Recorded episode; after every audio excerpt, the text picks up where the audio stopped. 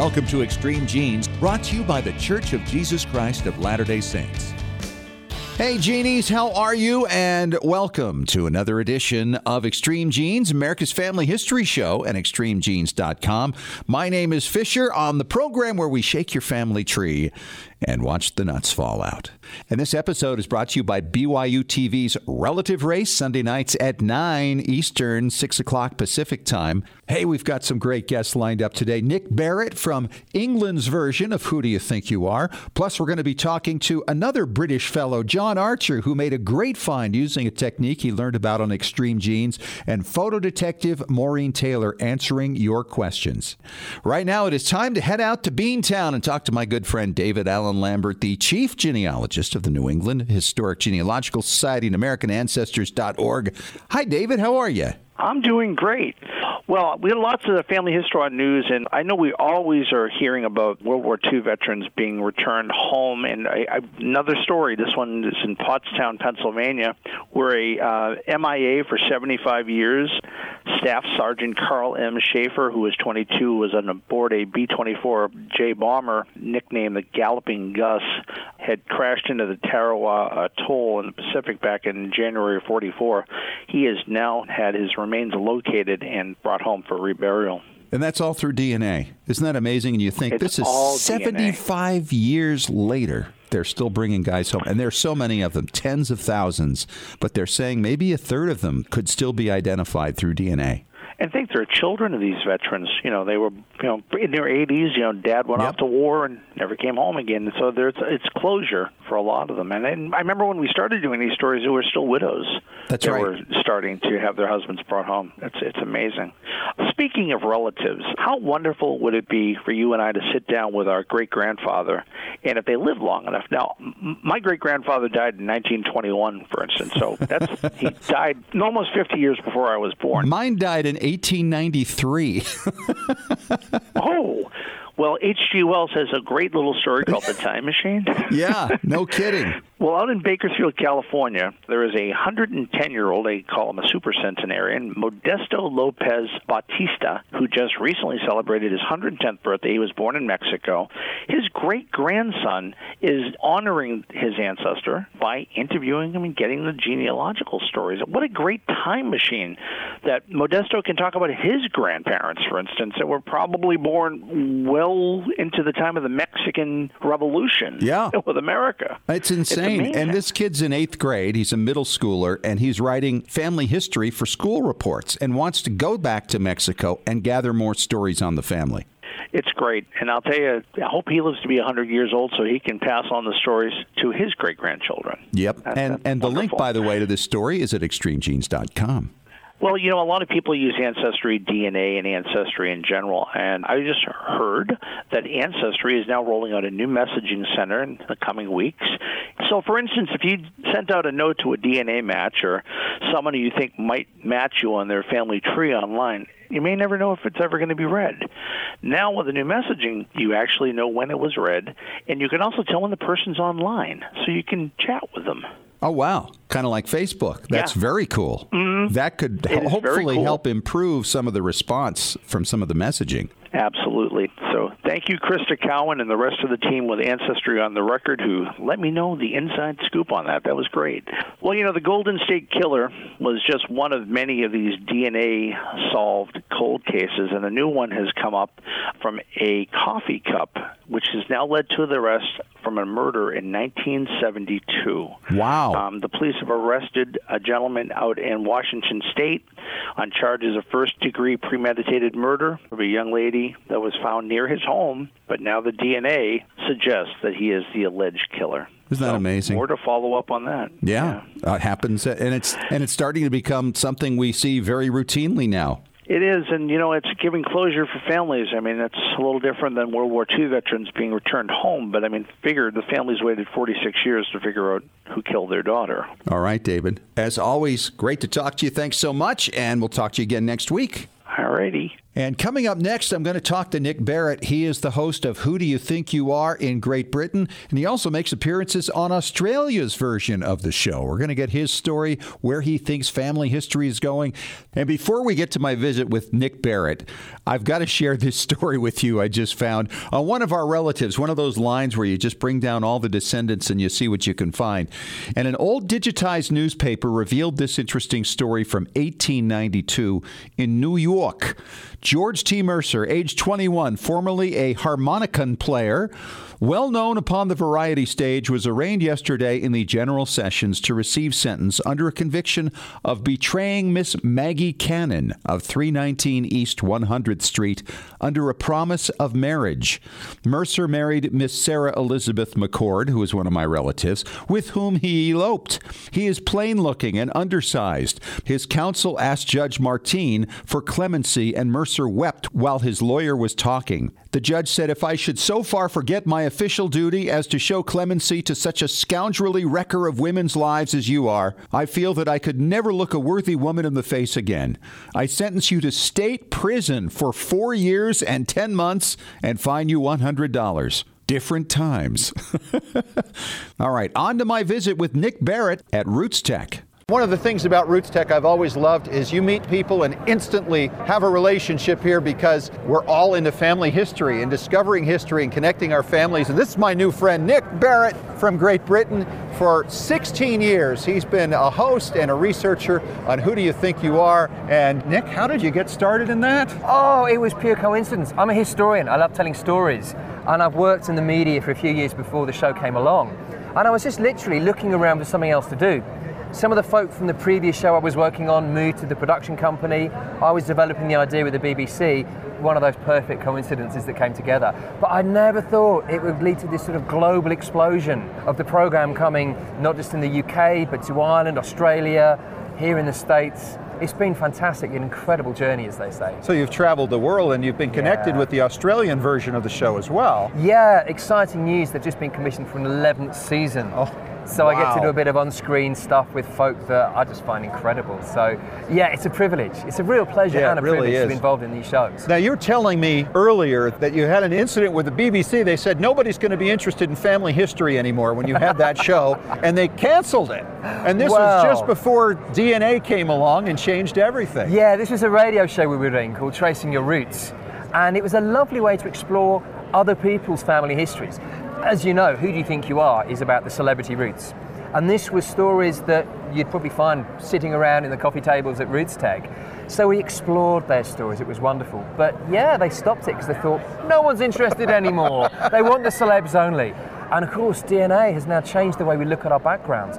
We explored a little bit on the show, but no one would thought it would take off. well, that what do they know? Well, what do they know? So tell me about some of the celebrities that you've worked with and, and some of their reactions, the ones that have touched you the most that you've worked on. For me, I suppose the most telling moment that we were onto something big was the very first person that was screened back in 2004. A chap called Bill Oddie. He'd had a career in TV and broadcasting as a comedian and then an ornithologist, so he was passionate about wildlife. And he wasn't the most obvious choice Right. for a high profile celebrity. Sorry, Bill, don't mean to say that, but it's one of those things. And we wanted to tell the story of social history using his ancestors, I suppose, as points of reference. And it was only when we got talking to him about his motivation for doing the show that we realised there was something far more powerful under the surface. He had had a very difficult upbringing. He didn't know his mum. She'd had various mental health problems throughout his childhood growing up. And that was his motivation. He wanted to find out what had happened. And in the course of the research, we found a dark secret that he had an older sister, but she had died only five days old, that had been covered up by the family. Oh, wow. And that tragic loss had triggered some of these moments for his mum uh, depression, uh, trauma, stress. But it was misdiagnosed, and so she was placed into an asylum and given in the 1950s contemporary treatment, electric shock therapy, that made her worse. Now, for Bill, this was a revelation. Yeah. And for us, And now he understood and maybe could Yeah. forgive her a little bit there was for that how she of, was and what he lost. there was a cathartic moment for him, but it also made him reflect on his own battles with depression. And suddenly everything clicked. It was that seismic change in his worldview by just going back one generation. Now we made the show, but it changed the way we thought about our celebrities. It wasn't us imposing a narrative on them. It was them telling us what motivated them, and the reactions were far more emotional, raw, powerful, but also it brought in larger audiences because people could connect with those eureka moments. Sure. But at a level that wasn't kings and queens, but just humble, ordinary, everyday folk. That's the power of what we do.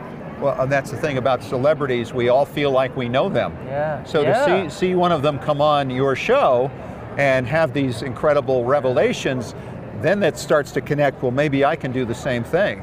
I think it strips away the veneer of celebrity. Yeah, and they're just doesn't some it? folk that you happen to see happen. And that is the magic of the show. Uh, The ones that haven't worked as well have been the thespians who think that they're meant to emote at this time. Is this where I get sad? and actually, they haven't quite bought into what we're trying to do with them. Is this where I just get be sad? normal, just be yourself. So, yeah, it's those raw emotional responses. And again, that seems to have really touched a nerve. I've never quite understood it. I've always researched other people's. Yeah. Until last fall, when a document dropped out of the clear blue sky about my grandmother, who we thought was a typical brick wall, illegitimate, no living relatives, no documentation. And suddenly we found her birth certificate that showed that she was born in Belgium to an American father. Oh, and wow. the person that she had thought was her godmother was actually her biological mother. And so there was that element of, wow, we've got this incredible story, tinged with sadness that we couldn't tell her. It really got me in a way that nothing had affected me Wow. before because it was personal. Well, because it me. wasn't. Yeah, it wasn't yours before, but now it You was. can always walk away from that research because it's someone else's story, but now you own that. You own that revelation. So you get that sense of what it means to other It's people. It's very personal, isn't it? You know, is. it's amazing. We can all come together, but we all have very unique stories. yeah, but it's the you know. stories that make them it's the- interesting. it, it is. Uh, you obviously need to do the connectivity in terms of family trees and DNA, but actually that doesn't tell you the story of someone's life, and that's what I love. That's the historian in me. I love telling stories and sharing stories, some to greater degrees than others, but it is just that passing on of an interesting story. That's where we connect at a very fundamental level. And so you're still loving it after all these years, aren't you? I can still see it in your eye. I've got the glints. Yeah. but it's a detective process. Every Yes. single research trail is different. You do the general stuff, certification, certificates, census. Totally. But, it's I- where it leads you. And it's the same thing with DNA. We think the DNA revelations are all kind of same. Well, the adoptee finds his parent. No, no, no. Ah. There's a lot more behind these things. It's what happened to them. Why did they not stay together? Or how did they get, uh, somebody get given up? I mean, everybody's is unique, and I, I'm always amazed by the variety yeah. of stories that come out of the same thing. Yeah, yeah. It's a tool. It's Yeah. not the end, it's the means to an end. That's it. And as with all those certificates, no one fell in love with genealogy because they got a certificate through the post. They fell in love with what it told them. Just like the DNA results. I'm waiting on a couple with this mysterious grandmother. Sure. and I'm on tenterhooks. and I know I've got to get up with a lot of the interpretation, but it will take me to a whole new series of connections that I want to make.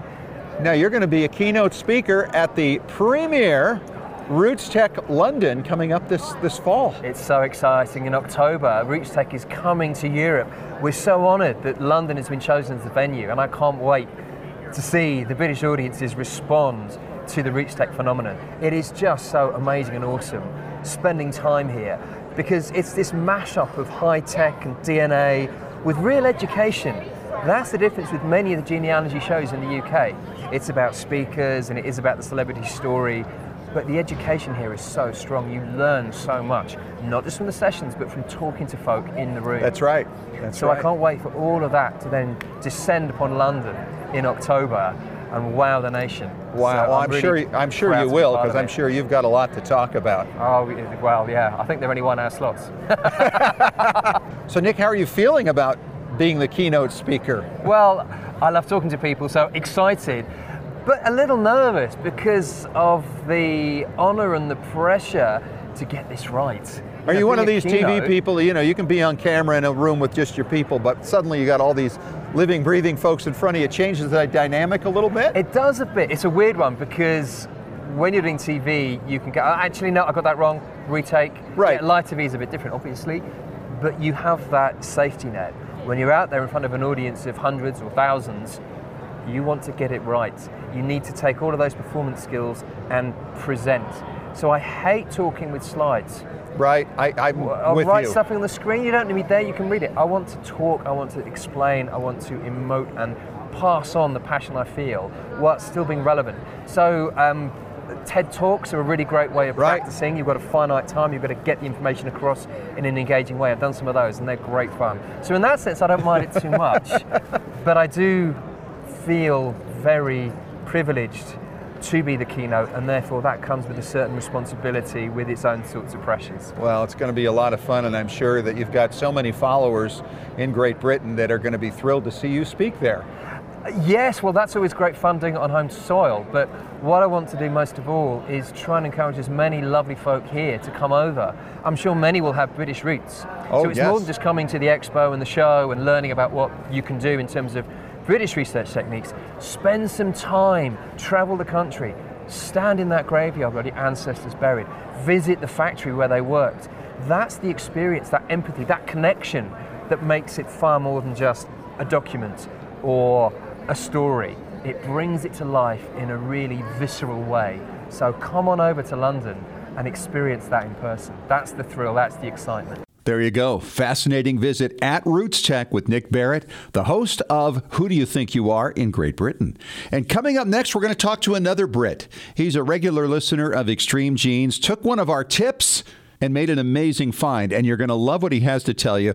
You know, over the years, we've talked about interesting little tricks that you can use to find different family heirlooms. And, and one of them I've talked about is going to eBay and putting in some search terms there. Maybe you don't find anything right away, but if you save those terms over time, some of these things can come to you. And I've talked about several of those things that have come to me over the years using this technique. And little did I know that there was a man in England, northwest England, in the area of Manchester, named John Archer, who listens to the show. And he recently had some great success with this. John, welcome to Extreme Genes. Nice to have you. Thank you. Nice to be here. So, what happened?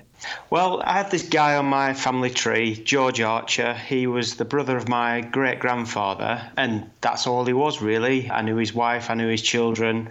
And following your advice from your show, I had the keywords medal and archer stored in my eBay account. And one day, George Archer's medals came to me.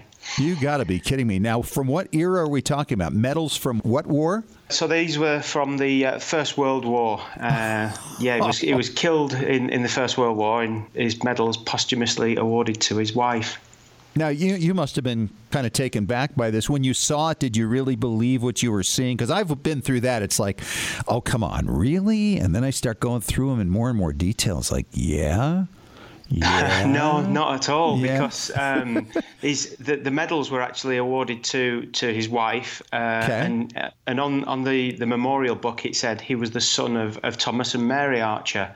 Um, now his parents were were Samuel and Anne, uh, not Thomas and Mary. Okay. Uh, so. I initially ignored it, but something niggled at me. Something was biting at me, saying, it was "No, niggling just take at you. little- Wow. yeah, just just take it a little bit further and research it. I mean, this guy might be related to me.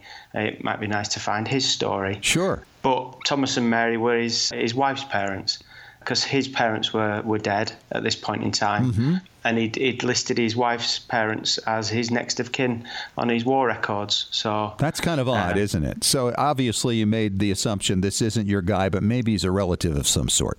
Yeah, exactly. Yeah, yeah. But uh, I, I followed it through. I had to follow it through and, and find out a little bit more about him. And and what did you discover? What caused this problem? Well, the the memorial book said that his wife was Amy, which I knew that my George's wife was Amy, so it was a little bit suspicious there. Um, but she was listed as Amy Copland. It turns out that Amy remarried after George had died, and so finding the marriage certificate, I managed to find out that she was previously Amy Archer, maiden name Healy, and it turns out that it was our guy. Uh, it was my George. Wow. And so you were able to obtain these medals. How many medals were involved? Uh, it's the, the, the, tr- the triple medals that, that most people who were involved in the First World War were awarded. Um, they do have uh, nicknames. I'm not 100% sure what they are, but um, yeah, it's the uh, the star uh, and the two round medals. And what's his relationship to you exactly? He was my great grandfather's brother. Wow. And, and does he have any descendants?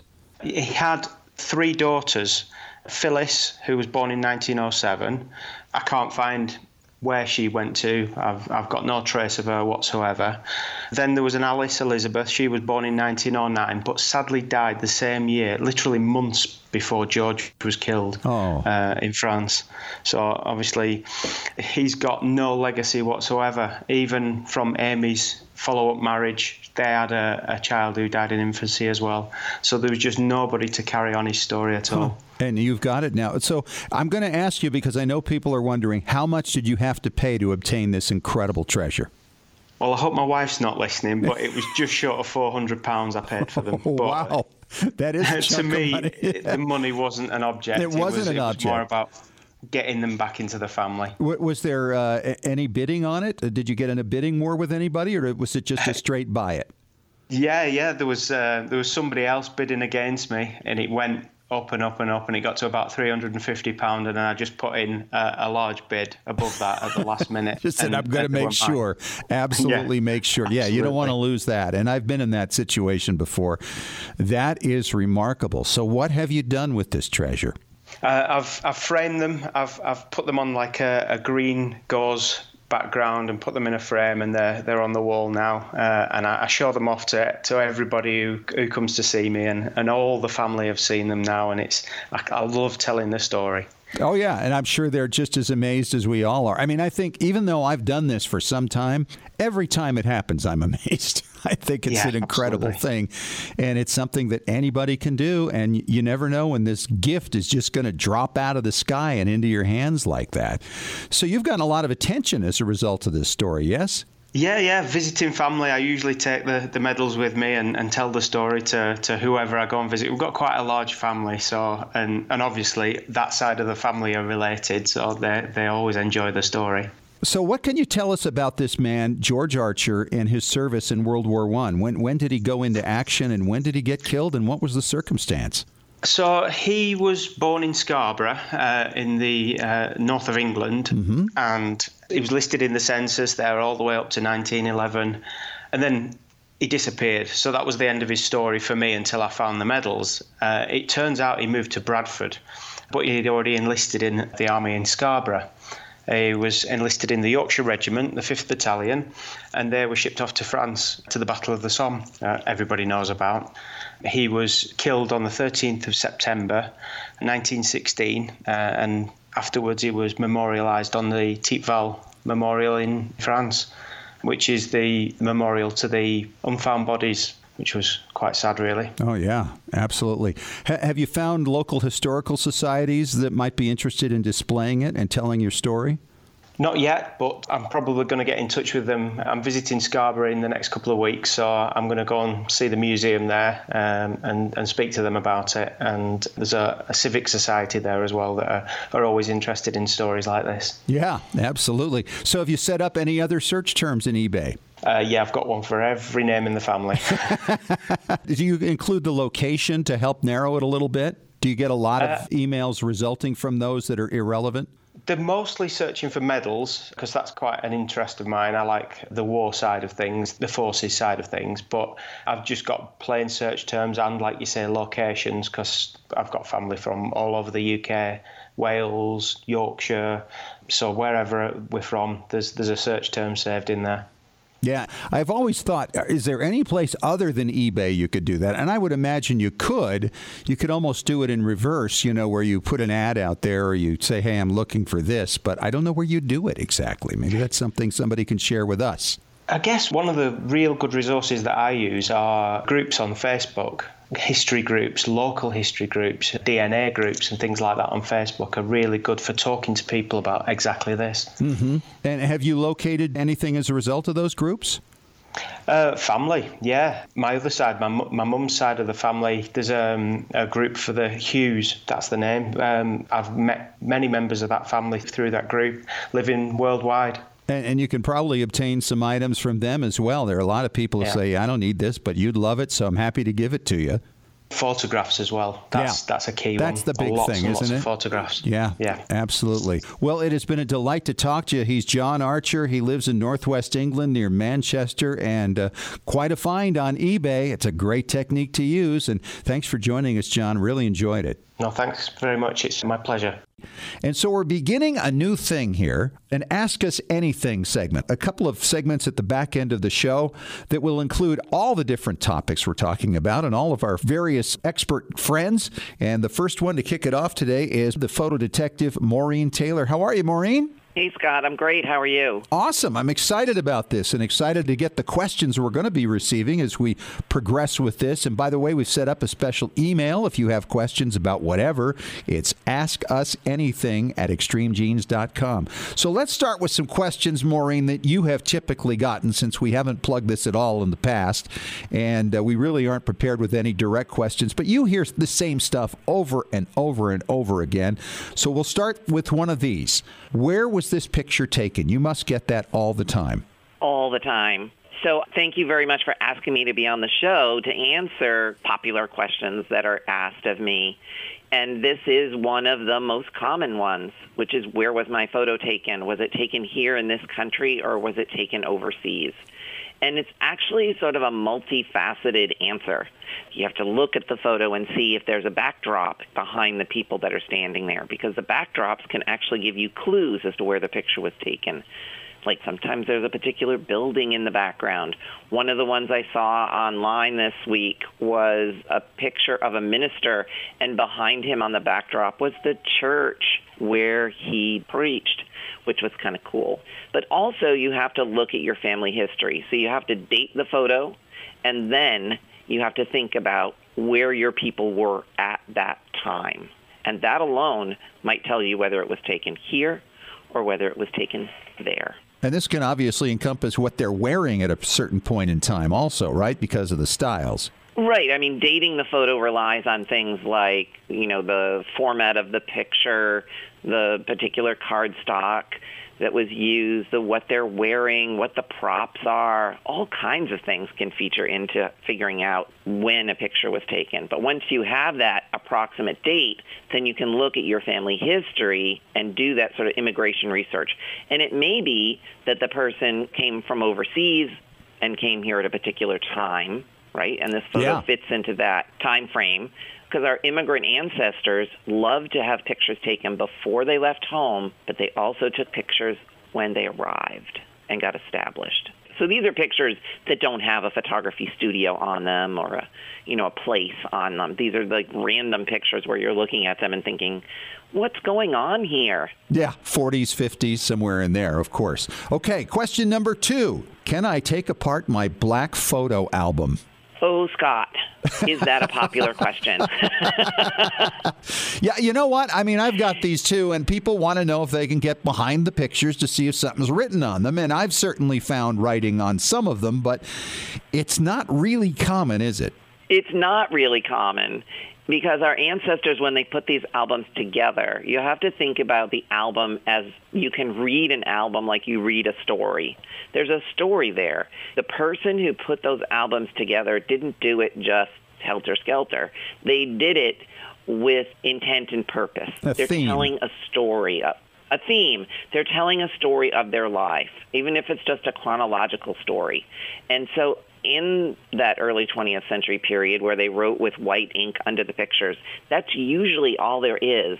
And if you take those albums apart, you lose the context of the story. Ooh, that's such a painful thought.